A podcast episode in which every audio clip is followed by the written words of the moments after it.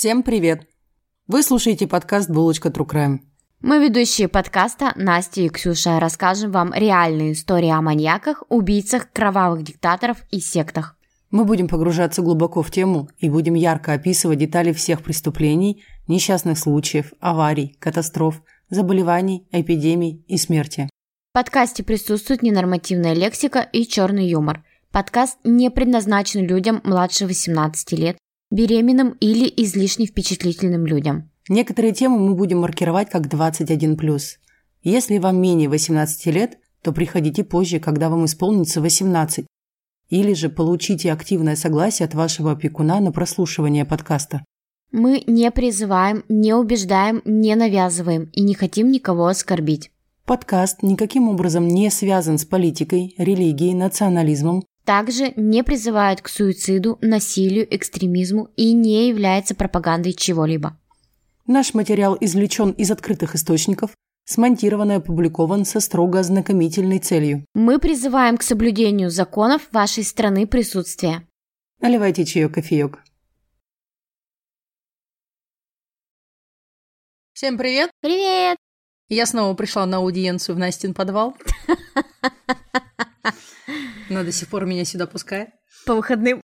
Исключительно. Когда ты уже адрес забудешь. Ни, ни за что. Я первый раз в жизни за 20 лет общения с тобой наконец-то запомнила номер твоей квартиры. Какой? 98. О, а у тебя? 23. Да.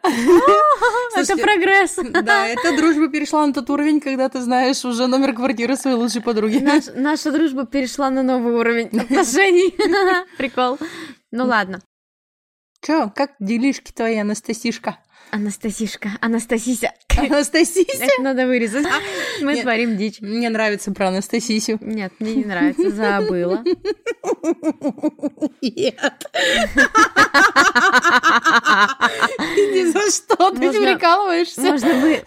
Нет, мы это оставим, может быть, из подкаста я это и вырежу, но мы это оставим для тех самых, э, как это, машап называется. Макшот — это когда фотографируют преступников. Я называю это кино... Не киноляпы, а э, когда в конце фильма показывают... Ну да, киноляпы можно и так, наверное. А, Подкастоляпы. Подкастоляпы. Мы будем раз в месяц выпускать выпуск подкастоляпов. Подкастоляпы. Кстати. Подкастоляпы. Наши ляпы. Пу-пу-пи-пу-пу-пу. Hello. Я посмотрела на этой неделе сериал, который называется... Короче, этот сериал сняли по вдохновению фильма «Реальные упыри». Русский. Там Стоянов в главной роли.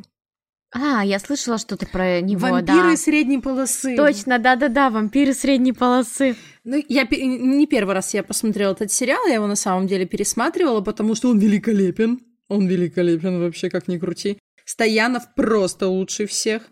Сняли фильм под Новый год, оказывается. Елки 8. С елками понятно. Наши внуки будут смотреть елки 666 с воскресшим Джигурдой. Сняли фильм, там же вот когда они в сериале, он, Стоянов, герой Стоянова, вампир, случайно обратил вампира мальчишку Мгм, в ходе ДТП. И они взяли его в семью, естественно. мгм, И там сняли фильм как раз вот про этот момент, как он вливался в эту семью. Как называется этот фильм? Вампиры средней полосы новая кровь. Они А, его назвали, да, «Новая то есть вот именно вот про этот момент. Я вчера его смотрела, и я хохотала как безумно. Народ, если вы не видели, обязательно смотрите. Рубрика «Ксюша рекомендует». Ксюша прям рекомендует. Ксюша не любит русские сериалы, Мгм. потому что это Она отказала мне, сказала, что любит тебя. Думает, что любит тебя. Да она не может любить меня.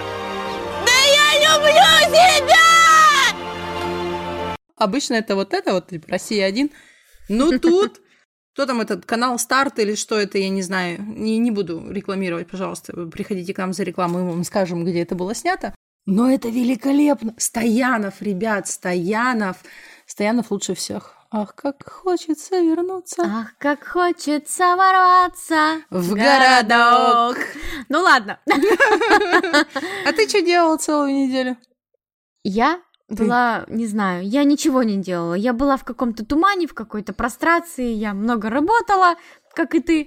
Но у тебя еще хватает времени смотреть У меня просто бессонница. Мне хватает на время на все. Не то, чтобы я этим гордилась.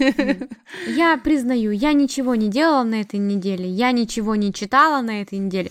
Нет, я читала на этой неделе. Я начала читать книжку Жулии Рише. Она некропсихолог. Не некро? Некропсихолог, некропсихология. Она как, подожди, некро, это же Нет, с латыни нет. смерть. Ну, Она мертвых Ну, психологирует. посмотри, посмотри ее инстаграм. Она наша местная тюменская закончила Оксфорд. И в чем заключается эта некрология? Я не Ой, знаю. некропсихология. Я еще пока начинаю. Там идут отрицательные вот установки, допустим, что если у тебя есть депрессия, это нормально, как говорят в ТикТоке. Ну Вот. И у нее есть книжка. Я забыла, как она называется, какую я сейчас, читаю книжку. А, книжка называется «Опустошение». И говорится, якобы после прочтения этой книги ты будешь прям мыслить вообще иначе. Хотя куда иначе? Так мы и так уже за гранью, мне кажется, обе. Может, махнем за границу? За границу разумного. Ну, в принципе, мне больше нечего рассказать. Потому что я эту неделю лентяйничала. Вот так. И я не стыжусь этого. Все правильно. Если ты хочешь лениться, ленись. Ленись. Если Мгм. хочешь идти, иди. А Если хочешь забыть, забудь. А падающий снег, вода. Растаявший снег, вода. Филипп Киркоров вообще все давным-давно расставил по местам. Все, если хочешь забыть, забудь. Если хочешь идти, иди. Словами великих. Мы лежим довольны, к низу пузиком, болтаем ножками. И болтаем о новом преступлении. Да, о ком мы сегодня будем болтать? О, это вообще такой чумачечий мужик. Его зовут э, Джордж Пьер Геннард. Красиво звучит. Э, Звучит так красиво, только все, что он сделал, не очень красиво, и просто отвратительно. Он сошел с ума на фоне мании преследования. Он считал, что женщины всего мира объединились против него, действуют против него, и все... И все это заговор. Вот, да, я вот это слово подбирала. И все строят заговор против него, и Мгм. именно женщины. Женщины виноваты в том, что он потерял работу, женщины виноваты в том, что у него нет женщины, Мгм. и в том, что он патологический неудачник, виноваты тоже женщины. Ну, легко кого-то винить. Да. Ну, не просто бедах. так посидел и винил, а потом посидел, физиологически постарел и помер. Он решил, что он устроит массовую резню. Вау. Да. И до 2007 года это была самая крупная массовая резня в США. Его многие годы никто не мог, так скажем, побить. Не то чтобы они соревновались, конечно, все эти массовые Да нет, убийцы. конечно, не... А, кстати, вот Макдональдс еще тоже в США была. Там какая-то 21 резня, погибшие, а тут 23. да. М, 23, поэтому было крупнее. А, кстати, он одну из своих возлюбленных приглашал на свидание именно в тот Макдональдс. На место происшествия. Да? Он Да. что знал? Да, конечно. А как? Как он знал, что в Макдональдсе произойдет резня? Она до этого произошла. М. Вот. Интересно. Да. Ну что ж, давайте разбираться, что это за человек такой, откуда он взялся и почему он стал таким. Джо родился в Пенсильвании 15 октября 1956 года в городе Сейр. Его отец был родом из Швейцарии, он там выучился на доктора. Он говорил на многих языках, на французском, немецком, испанском, английском, был очень образован. Его мать Жанна когда-то продавала антиквариат, у нее от первого брака было двое детей. Они встретились, поженились и родили в этом браке вот общего, этого Мгм. Джо. И в, когда Джо родился, его отец был ординатором-ортопедом. Мгм. Они начали путешествовать по стране, потому что того требовала работа отца. Он работал в разных армейских госпиталях. Мгм. Ну, начало вроде неплохое. Ну, родился он Нормальная в хорошей семья, семье, да. Хорошая семья, отец а, в медицине работает, а, мать антиквариатом, да, такая интеллигентная семья. Интеллигентная, образованная, да. Мгм. Он был довольно общительным ребенком. Все думали, что он крутой. Он был красивым ребенком, все смотрели на Джо-Джо. Но все изменилось в следующем году, когда Джо подрался со своим отцом. Его друг вспоминает. На следующий день Джо пришел в школу с таким видом, как будто его растерзали. Похоже, его старик взял огромный мясницкий нож и подстриг парня. Он срезал его волосы, буквально искромсал. После этого он уже не был прежним. Это изменило Джо-Джо навсегда. Он стал полностью замкнутым человеком. Это все произошло в старшей школе. Угу. То есть до старшей школы Джо был достаточно-таки спокойным ребенком. Угу. Друзья он даже у него были. Да.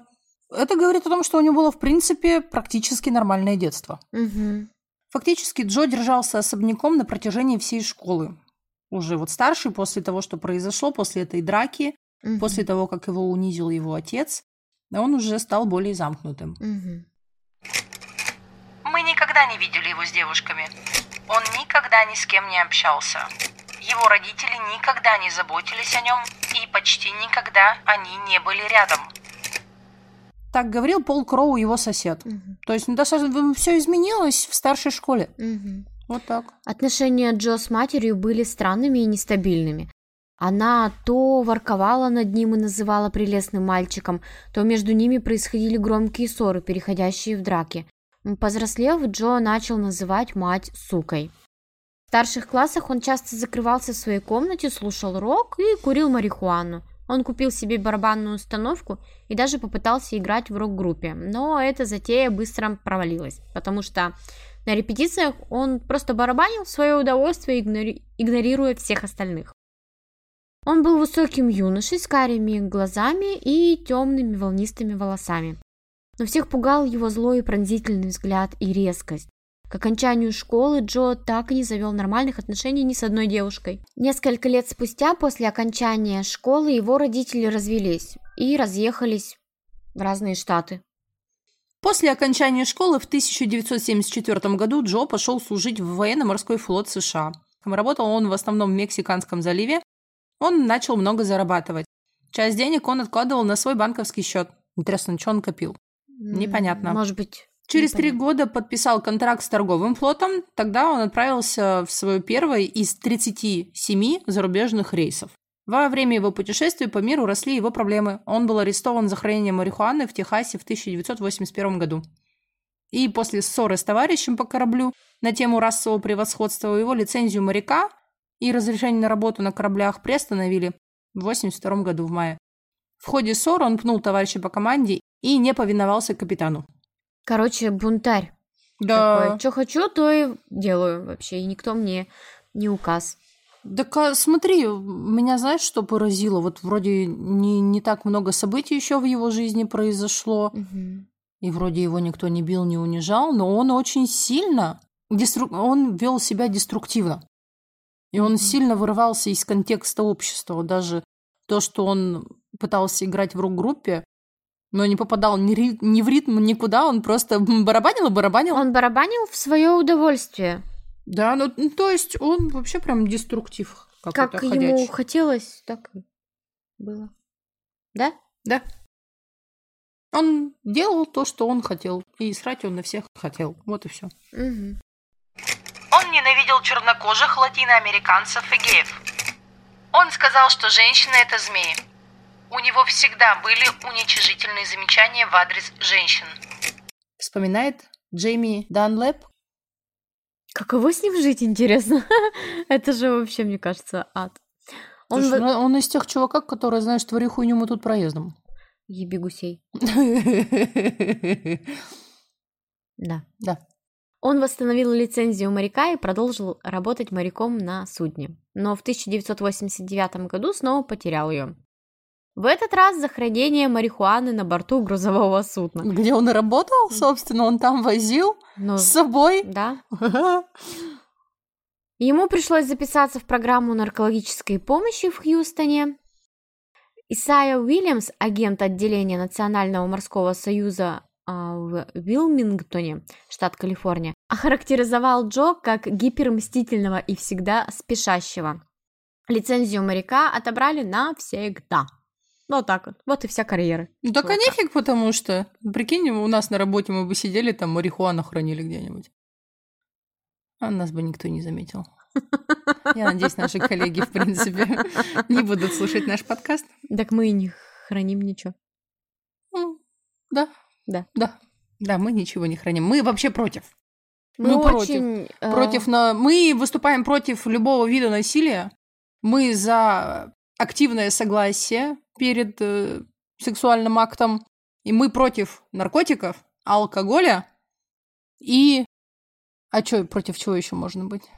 Мы за мир во, весь, во всем мире. Вот. Да. Против того, что разрушает, и за то, что созидает. Мы созидательные девочки. Да. Да. Мы в потоке.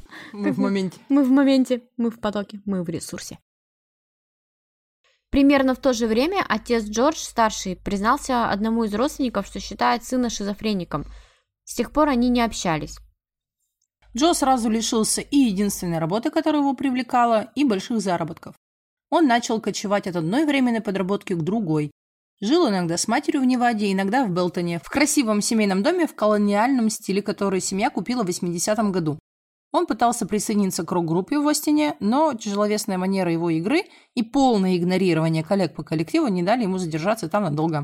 Однажды его мать заметила, что ее сын пытается встречаться с ее коллегой по маникюрному салону. Джо пытался завести с девушкой отношения, и его ухаживания были очень странными. Он позвал ее в путешествие на место одного из самых массовых шутингов того времени в ресторан «Макдональдс» недалеко от Сан-Диего, Ого. где в 1984 году Джеймс Хьюберти убил 21 человека. Затем у Джо появились странные мысли о том, что за ним следит полиция. Рождественским утром 1990 года он снова разругался с матерью, у которой был в гостях вместе с этой подругой. В ярости Джо выбежал на улицу, завел свою машину и уехал. Больше они с этой девушкой никогда не общались. Он снова попытался вернуться в море и даже написал отчаянное письмо в службу береговой охраны, где заявил, что только море поможет ему избавиться от наркотической зависимости и вообще к жизни на суше он просто не приспособлен. «Море – мой дом. Я принадлежу ему», – заключил он. Шеф береговой охраны решил, что Джо может попробовать попросить о помиловании. Но повторное рассмотрение его дела о лицензии могло занять месяцы. Кажется, что Джо не мог столько ждать. В феврале 91 года он на законных основаниях приобрел два пистолета. Рагер P-89 и Glock 17. Надеюсь, это правильно звучит. Мгм. Ничего не понимаю в оружии. И я. Тем летом его поведение становилось все более странным. В июне две сестры, Фрил... В июне две сестры, Джилл Фриц и Яна Джемиган. А почему у них разные фамилии? Они же сестры. Я не знаю, но это не важно. Да как не важно, то у них одна мать на двоих. Ну, отец разные, наверное. Которые жили в паре кварталов от Джо в Белтоне, получили от него бессвязное пятистраничное письмо. Вот это люди! Вот это просто сейчас люди будет. Лють лютейшая. А, мне кажется, да мне не кажется, этот чувак. ну, Вообще о нем очень мало информации.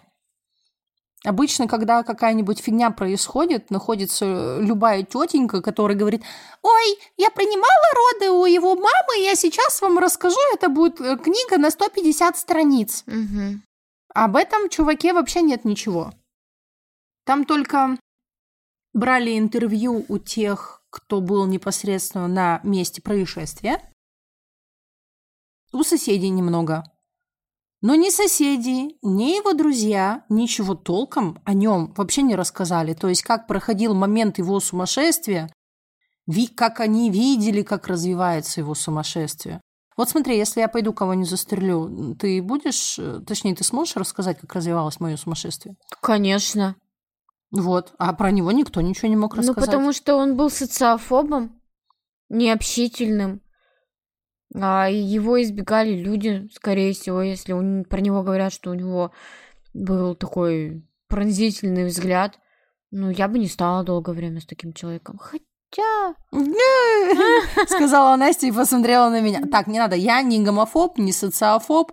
Я не, жени... не жена-ненавистница, не мужа-ненавистница. А про него вон все как говорили. Ты да просто- он ненавидел всех. Ты просто скорпион. Если это что-то значит, конечно. Кроме того, что я родилась где-то между середины октября и середины ноября. 20 лет со Скорпионом, это знаете ли? Да, это шуточки, я шучу. И зырит на меня. Мне интересно, почему он начал всех ненавидеть?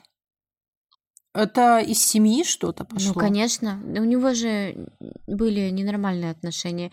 Если мама... Мам, мама? Если мама ему устраивала психологические качели, то она говорила, что это ее прелестный сын, то они ругались до драки. Нет, конечно...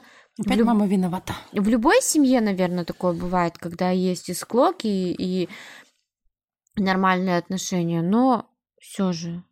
И в этом письме говорилось, Тут мы приведем некие выдержки из этого письма, которое mm-hmm. он им писал. Он написал, ты с сестрой находитесь с хорошей стороны. Остальное множество женщин – это множество злых женщин.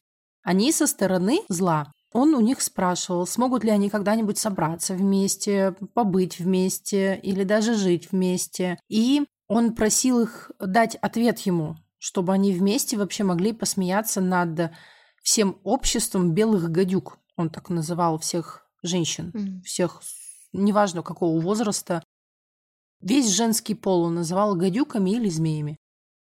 И в конце письма он добавил, к сожалению, у вашей дорогой мамочки были серьезные сомнения на мой счет.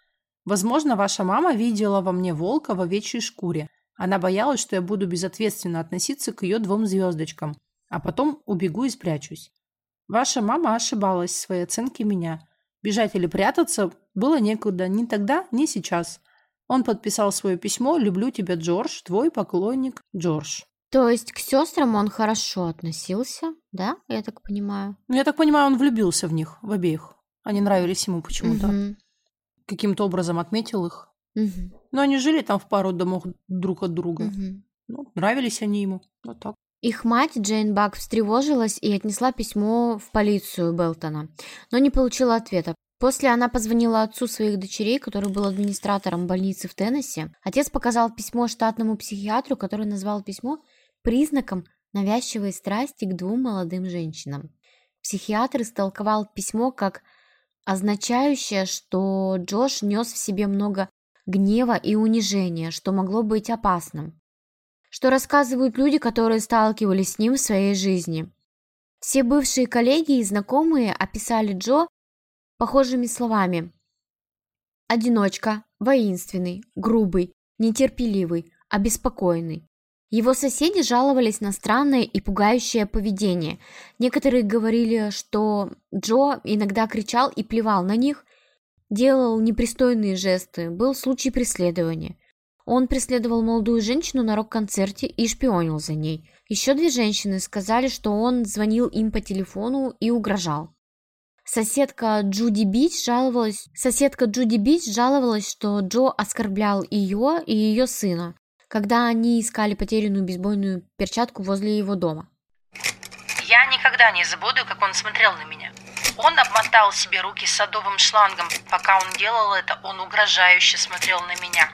А после, закончив со своими руками, он закричал на меня «Сука!».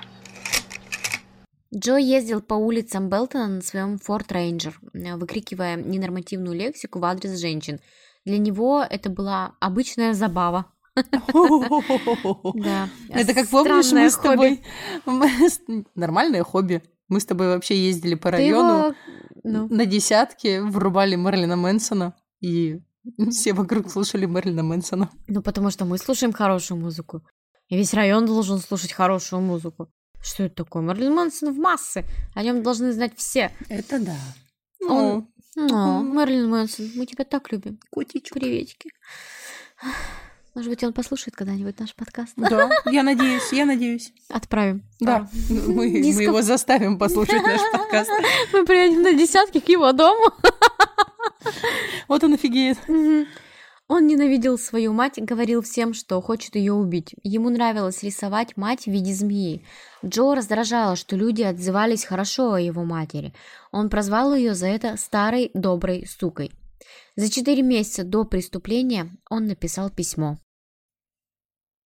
«Пожалуйста, дайте мне удовольствие однажды посмеяться перед лицом всех этих белых коварных гадюк». Вот. Мутный тип. Непонятно, что происходило в его семье. Непонятно, почему он так относился к своей матери. Именно к своей матери, не к отцу, да? Хотя с отцом они вроде бы там дрались. А мать, э, хоть иногда, но проявляла к нему теплые чувства, да, говоря, что это ее прелестный сыночек. Слушай, ну может быть она вела себя неконгруентно. Она смотрит на него с таким видом «Сдохни!» А сама такой «Ты мой хороший, ты мой сладкий!» А на самом деле э, добра или любви в ее голосе и поведении не было. Ну да, возможно. Там же вообще ничего не понятно. И а, родители его развелись сразу после того, как он закончил школу. Мгм. Ну, как будто бы ждали, да, когда Мгм. ребенок закончит школу, и уже можно будет разводиться. Разводиться, расходиться, типа мы свою социальную миссию выполнили, ребенка родили, в школе выучили, Мгм. адьос амигос на пасаран. Все. Мгм. А как это было, непонятно. Ну что, переходим к жести. А сейчас жесть. Несите жесть. Да, так что все, кто слушал до этого момента, берут на себя ответственность за прослушивание этого подкаста дальше. Если вам меньше 18 лет, мы настаиваем, чтобы вы выключили этот подкаст, подождали столько лет, сколько нужно, чтобы вам исполнилось 18, и продолжили прослушивание. Мгм. А мы переходим к жести жестяной, ребят. Да. Какие основные события, ну, происходили? Что же произошло? За полторы недели до массового расстрела в Лубе Джо получил зарплату и объявил, что увольняется. Также вслух задался вопросом, а что произойдет, если он кого-нибудь убьет?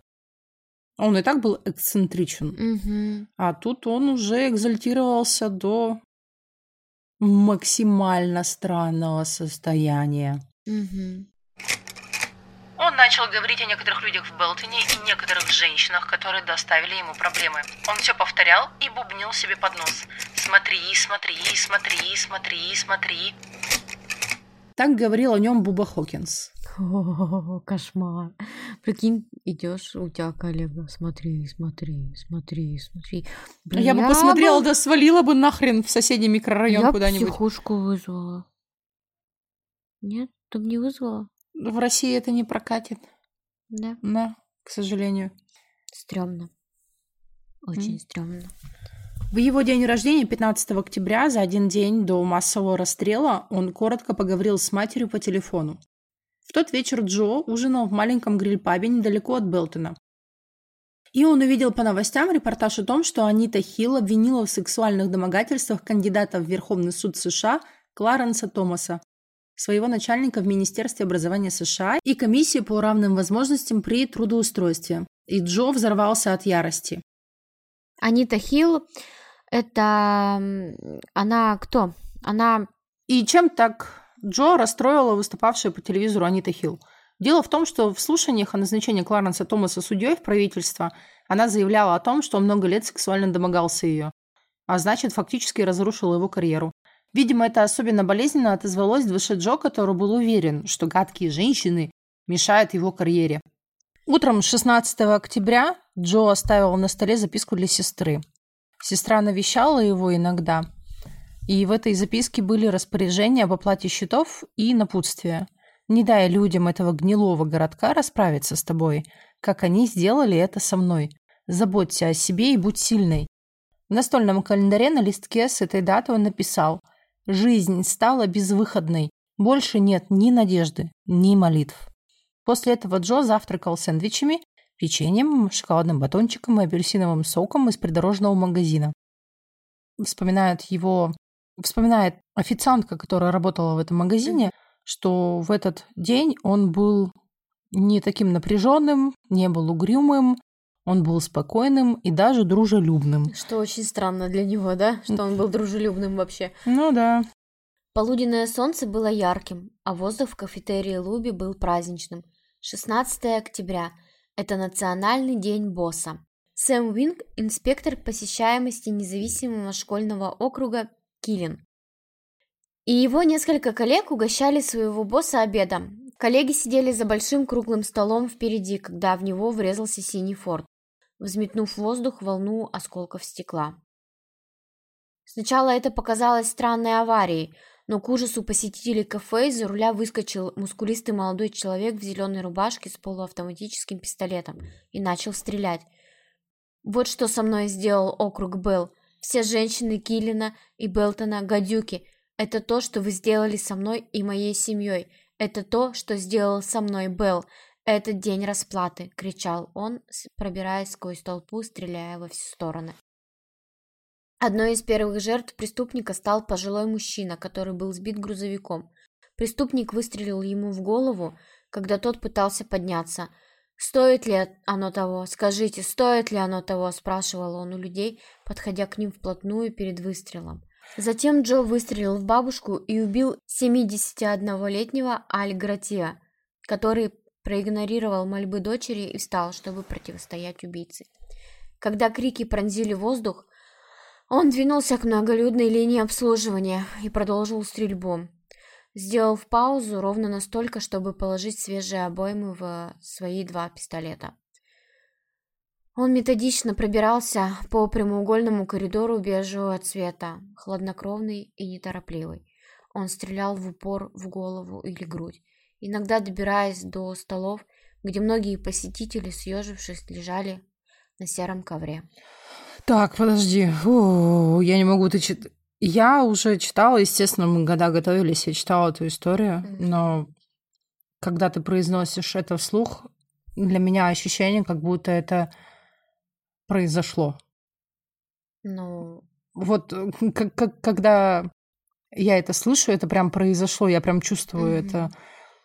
В кафе врезается автомобиль, вылезает мужчина и начинает стрелять. Mm-hmm. Я не, у меня, у меня прям сжалось сейчас все в сердце. Пока люди падали на пол, Джо кружил по комнате, медленно и хладнокровно выбирая своих жертв.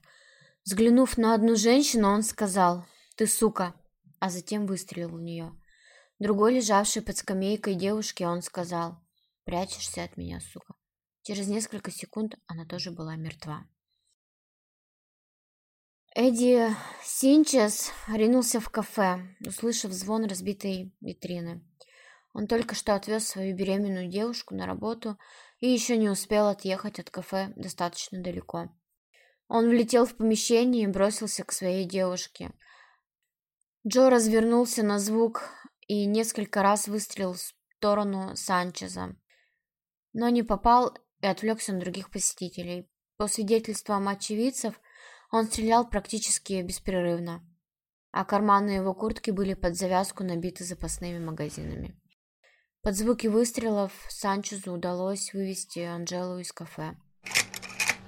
Я слышал, как он кричит. Он примерно в 12 фунтов от меня. Когда он повернулся, наши взгляды на секунду встретились. Его глаза были злыми.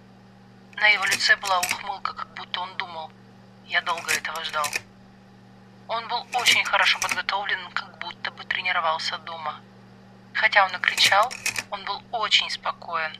Контраст между огнем в его глазах и спокойствием на лице был невероятным. Говорит Винг. Это свидетель. Казалось, одна случайность определяет, кто выжил, а кто умер. В одно мгновение убийца пощадил мать и ребенка, крича на нее – чтобы она вытащила мальчишку наружу. Доктор Шон Издейл, 31 год, мануальный терапевт из соседнего города Харкер-Хайтс, который был там со своей женой, маленькой дочерью и родителями. Также заметил, а, что у Джо было странное самообладание. Все его лицо совершенно расслабленное, никаких эмоций. Он подошел к Стиву, моему другу, который прятался под столом, и выстрелил в него. Я слышал, как Стив кричал «О боже!» и увидел, как он перевернулся, схватившись за живот. Между выстрелами среди обедающих повисла жуткая тишина. Это была тишина смерти. Все ждали своей очереди. Томми Воган, 28 лет, был уверен, что рано или поздно придет и его черед умирать. Во время короткого перерыва в стрельбе Томми начал отползать к задней части кафетерия. Поймав момент, он прыгнул в окно, разбил его и оказался на улице. Через несколько мгновений десятки людей толкали и сбивали друг друга с ног, чтобы также выбраться через разбитое окно. 15 человек успело покинуть поле боя. По прошествии времени я думаю о том, что я смог бы сделать еще, чтобы все закончилось быстрее. Я не знаю, что со мной было в тот момент, когда я решил разбить окно, но скажу следующее. Теперь я понимаю, что значит быть парализованной страхом. Именно так мы все себя чувствовали. Одна женщина выжила, спрятавшись в морозильнике. Позже ее лечили от переохлаждения. Девятнадцатилетний кулинар Марк Мэтьюс сбежал, спрятавшись в промышленной посудомоечной машине. Он был так напуган, что не вышел до следующего дня. Мы говорим об этом между собой, но я не знаю, как мы будем с этим жить. Никто не знает, почему это произошло, и у них никогда не будет ответов. Говорит 47-летняя Эллен Вуд, участник событий. Пока полиция ехала на место, стрелок успел три раза перезарядить пистолеты. А, прибывшие полицейские загнали его в туалет и предложили сдаться. Но стрелок к тому моменту уже четырежды раненый заявил, что хочет убить как можно больше людей. И через несколько минут последний оставшийся в обойме пули выстрелил себе в глаз. С момента, когда его пикап въехал в стену кафе, прошло чуть больше десяти минут. К тому времени, как он упал на пол, число погибших составило 23 человека. Это было самое ужасное массовое убийство в истории США, превзойдя резню 1984 года в ресторане «Макдональдс» Сан-Исидро, Калифорния, в результате которой погиб 21 человек. Позже полиция заявила, что у Джо было еще две полностью заряженные обоймы. Если бы офицер не выстрелил в него, число погибших было бы намного больше. Тайна, почему он решился на такой поступок, сохраняется по сей день. И его мать, и отец отказались говорить публично. Они лишь сказали, что не знают, что вызвало буйство. Никто не смог найти брата и сестру Джо, чтобы спросить у них, почему так произошло, почему он это сделал. У экспертов по убийствам есть теория о жизни Джо в изоляции и отвержении, а также о его ярости по отношению к женщинам и миру, но это не утешает жителей Киллина. В коротком сообщении корреспондентам мать сообщила. Это так странно, так разрушительно. Я не знаю, что делать, я не знаю, что сказать. Меня интересуют сейчас две вещи. Это трагедия и смерть моего прекрасного сына. Это были не наркотики. Это точно. Отец также был краток. В пользу гипотезы о том, что у Джо была паранойя, говорит и обнаруженная полицией через два месяца после шутинга гражданская жалоба, поданная им ФБР. В ней он заявил, что белые женщины объединились в общенациональном заговоре против него.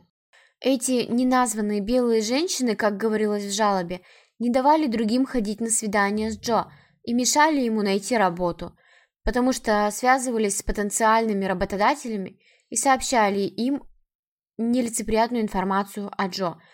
Кроме того, один, а, один из знакомых Джо Позже вспомнили, как тот жаловался, что находится в списке людей из Белтона, которым запрещено выходить на работу. Это вполне подходит под описание параноидального бреда. Ну, параноидальный бред и паранойя, преследование, да, что заговор, что все его ненавидят. Все женщины зло, они придумали так, чтобы Джо не смог ничего добиться в этой жизни. Да. Угу. Возможно, так Джо выражал свою ярость и фрустрацию из-за того, что не мог заниматься любимой работой. Это была ненависть ко всем, кто отлучил его от дела всей жизни, а не только к женщинам. Вспомним, что Джо два года вел юридическую борьбу за восстановление на работу во флоте, но проиграл. И с тех пор мысли об адвокате и гражданских правах не выходили из его головы. Когда Джо ходил с пистолетом по кафетерию Луби, он назвал женщин суками. Тогда журналисты писали о том, что убийца специально выбрал женщин. Но это, судя по всему, не так. Хотя бы потому, что Джо застрелил 14 женщин и 8 мужчин. Не такой уж большой разрыв половой принадлежности жертв. Наконец, после стрельбы журналисты принялись опрашивать соседей, что-либо знавших о Джо. И нашли несколько историй, которые на первый взгляд подтверждали, что тот был хладнокровным и отъявленным мизогином. Его соседка рассказала, что видела, как Джо кричал на какую-то женщину на улице, хватал ее за запястье и замахивался для удара, хотя, ну, ни разу не ударил. Другая соседка, Джуди Бич, заявила, что Джо бывало пялился на нее таким взглядом, который, казалось, пронзает душу. Как будто он тебя ненавидит и хотел бы оторвать тебе голову. Друг Джо, Джеймс Элдридж, сообщил, что Джо называл женщин стервятницами и золотоискательницами и считал, что они виноваты в том, что у него нет работы. Криминологи и исследователи серийных маньяков и массовых убийц Джеймс Фокс и Джек Левин во время расследования дела заявили, что нападение Джо на кафетерий не было внезапным вмешательством. Он планировал его неделями, а может быть и месяцами. У него была миссия это была миссия камикадзе, это был акт суицида, говорили они. В английском языке есть такое понятие, как активный стрелок, active shooter. Кстати, Джо упоминается в одном из сезонных э, «Мыслей как убийца». Там его неправильно называют, его называют не active shooter, а, а грубо говоря, убийца по фану.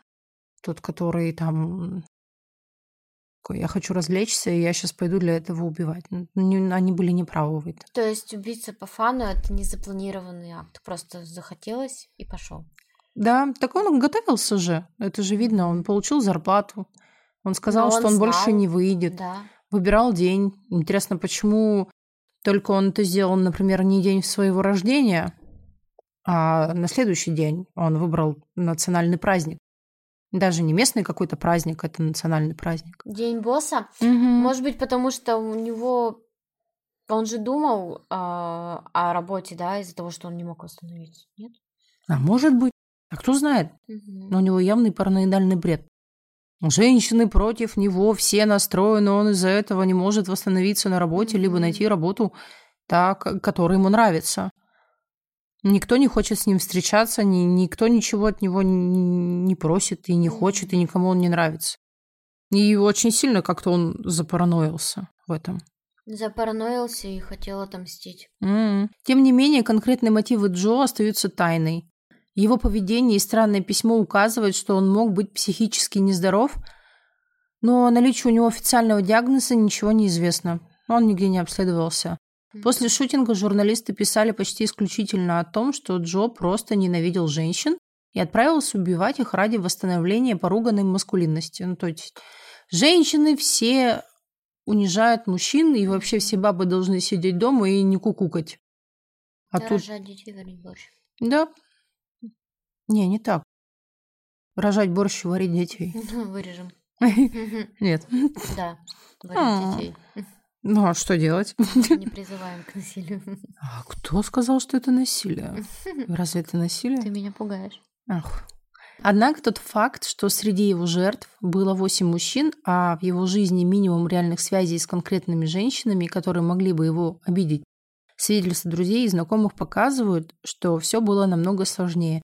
Но на самом деле, да, если бы он прям был таким жестким женоненавистником, он бы там приехал, всех баб перестрелял, Ему зачем мужиков-то убивать? Ну, нет, подожди, у него... Он же стрелял без разбора.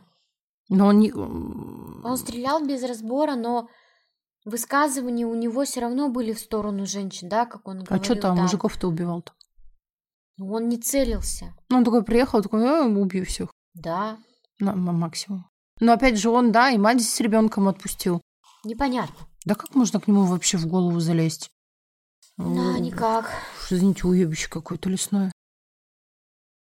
Вероятно, женщины были лишь случайной мишенью ненависти его, вызванной фрустрацией по потере любимой работы, длительными безуспешными попытками ее восстановления и, возможно, постепенным погружением в психоз. Ну, то есть ему нужно было кого-то ненавидеть? Да. Ему нужно было кого-то ненавидеть, он начал ненавидеть женщин, mm. готовился явно к этому. Так а, даже то, что вот хрен с ним сготовился, да? Он преследовал женщину, а это письмо, которое он этим Мгм. сестрам написал. Кстати, Так, у э, нас... Причем они ему нравились. Ну да, Он был в них влюблен. да, ну явно влюблен, потому что он говорил, вы находитесь на стороне э, светлой, на стороне Мгм. добра, а все остальные женщины на стороне зла. Причем он туда же и свою мать причислял. То, ну, не было у него любви к родственникам. У него, кстати, у него, вот я заметила, да, из вот всей этой информации, которую мы с тобой изучали, Мгм. он очень часто упоминает город, что этот э, Именно город его... Беллс, да, что Белл, да, Белл. Мгм. Белл, и вот он же говорил, Киллин посмотрите, Белл. что Белл сделал со мной. То есть у него была ненависть к городу, у него была ненависть к городу, и он хотел сделать больно этому городу. Может быть, поэтому он решил А я не совершить. думала об этом на самом деле. Я тоже как-то зациклилась на именно женоненавистничестве. А и вправду он же там говорил, посмотрите, что Белл и Киллин сделали Да. со мной. То есть само место его угнетало. Само место его угнетало, да. Да, мне кажется, его весь мир угнетал. Там э, его... Его угнетал весь мир, и он выделил два ярко выраженных факта, которые он мог обозливаться. Ну, то, что бесило его... Обозливаться. А что нет? Есть. С переподвыподвертом тоже такое слово есть. Ну Вот. Так и закончилось. Он покончил жизнь самоубийством. Слушай, а можно сказать, что погибло 24 человека в этой резне? Нет. Но он же не жертва. Но он не жертва. Пог- Ну, погибло-то 24. Он же застрелился. Он был жертвой собственного сумасшествия. 23 человека погибло от его рук. Ну Мгм. и так-то и он погиб от своих рук. Нет, я считаю неправильно приписывать его к жертвам. э, Нет, я не приписываю его к жертвам, я приписываю его к погибшим человекам. Никогда, кстати, не приписывают. Всегда же говорят, погибло столько-то людей, и там этот самоуничтожился. Да. Но погибло 24 человека, среди них один убийца. Надо подумать об этом. А зачем? Ну, это интересная тема, ведь правда никогда не говорят, э, если человек там совершает какие-то такие вещи, что Ну, погибло я столько считаю, и людей. не нужно говорить. Думаешь? Ну, конечно. Ну как? Я... С моральной точки зрения Да, не с совсем моральной правильно. точки зрения это не, сов- не, не совсем правильно, это неправильно. 23 человека погибло от его рук. Из-за его эти люди пострадали и погибли. И стоит выделить только их. Ну, я с тобой согласна и совершенно не спорю. Это так и есть, да. Это событие очень сильно повлияло на Америку, на весь их мир. Да так, что на следующий день после стрельбы на голосование в Палате представителей США был внесен законопроект по борьбе с преступностью, в котором было разрешение, в котором было указано, что необходимо убрать а, запрет на ношение короткоствольного оружия скрыто. То есть это было запрещено, ты должен был открыть свое оружие. И нельзя было скрыто вносить оружие там, в кафе, рестораны, в магазины, театры и прочее. То есть э, мало того, что вообще с оружием туда нельзя было Мгм. заходить даже открыто, ты должен был его Мгм. оставлять, либо ты должен быть каким-то представителем власти, но иметь особое разрешение нахождения в таких местах с оружием. А скрыто тем более нельзя было. И Сьюзан Хаб четыре года боролась э, за этот законопроект. Она присутствовала при массовом расстреле в кафе. Оба ее родители там были застрелены Джо.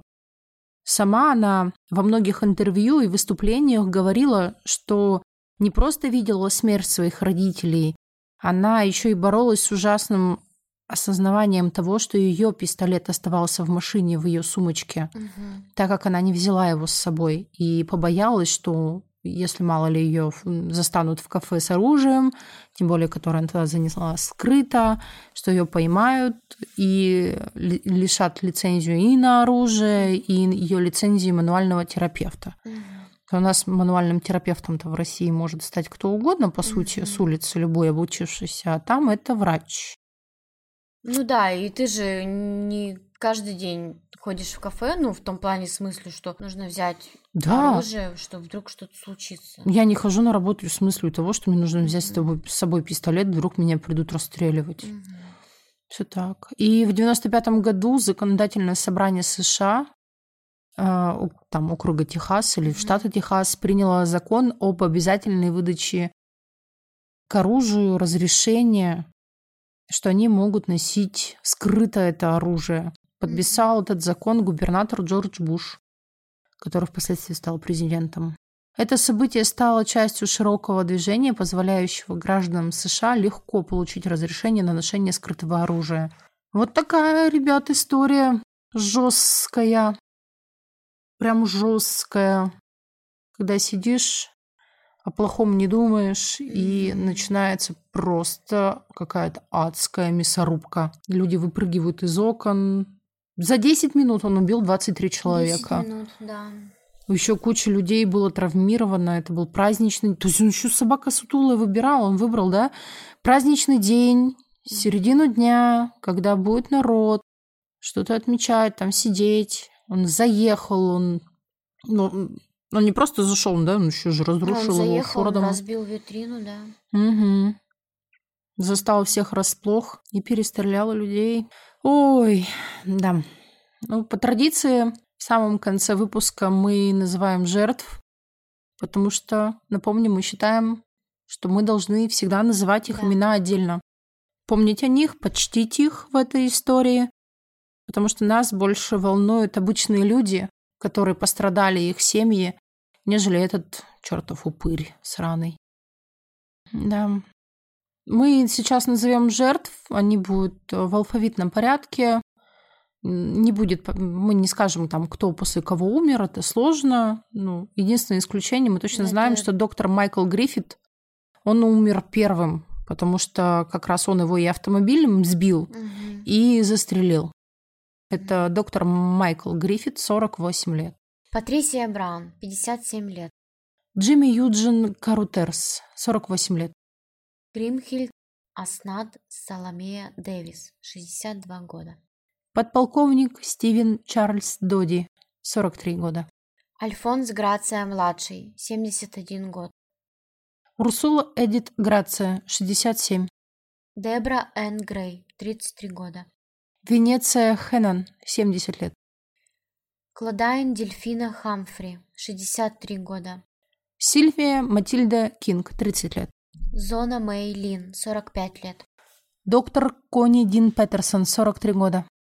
Рут Мари Пужоль, 36 лет. Сюзан Решет, 30 лет. Джон Реймонд Ромео-младший, 33 года. Томас Эрл Симмонс, 55 лет. Глен Арвал Спайви, 44 года. Нэнси Фейс Тенбери, 44 года. Альгика Тейлор, 45 лет. Джеймс Уолтер Уэлш, 75 лет. Лула Белль Уэлш, 64 года. Да Уильямс, 64 года. И пострадавшие, которым удалось выжить. Луи Карабальо, 60 лет. Джуди Эрнст. Стив Эрнст, 49 лет. Джон Хэкаторн, 50 лет. Хейзел Холли, 70 лет. Кирби Лек. Бернадет Лижер. Бетти Мэй. Шеннон Макмалин. Хилда Мейлс. Барбара Найт. Шарлин Смит. Джон Стив. Семь других неназванных людей, а также многочисленные неназванные полицейские, которые стреляли в него, а он от них отстреливался. Несколько других людей также получили травмы, не связанные напрямую с Джо, в основном из летящего стекла или бегства от несчастных случаев. А также еще две сестры, которых он преследовал, и другие женщины, на которых он нападал. Это плюс не менее семерых человек. Да, знатно он, конечно. Это один человек нанес Мгм. урон, просто 40 плюс людей. Мгм. Физически и психологически. Да, но это пер- первичное повреждение, как вторичное повреждение это люди, чьи родственники, любимые погибли. Мгм. Да, вот, например, как девушка, которая четыре долгих года добивалась закона, чтобы она могла носить оружие скрыто Мгм. на такой случай. Ну, такая история. Спасибо, что были с нами, спасибо, что послушали. Оставляйте свои комментарии в наших э, блогах. Это будет указано, ссылки на них будут указаны в описании. Спасибо. Берегите себя. И своих близких. Пока. Пока.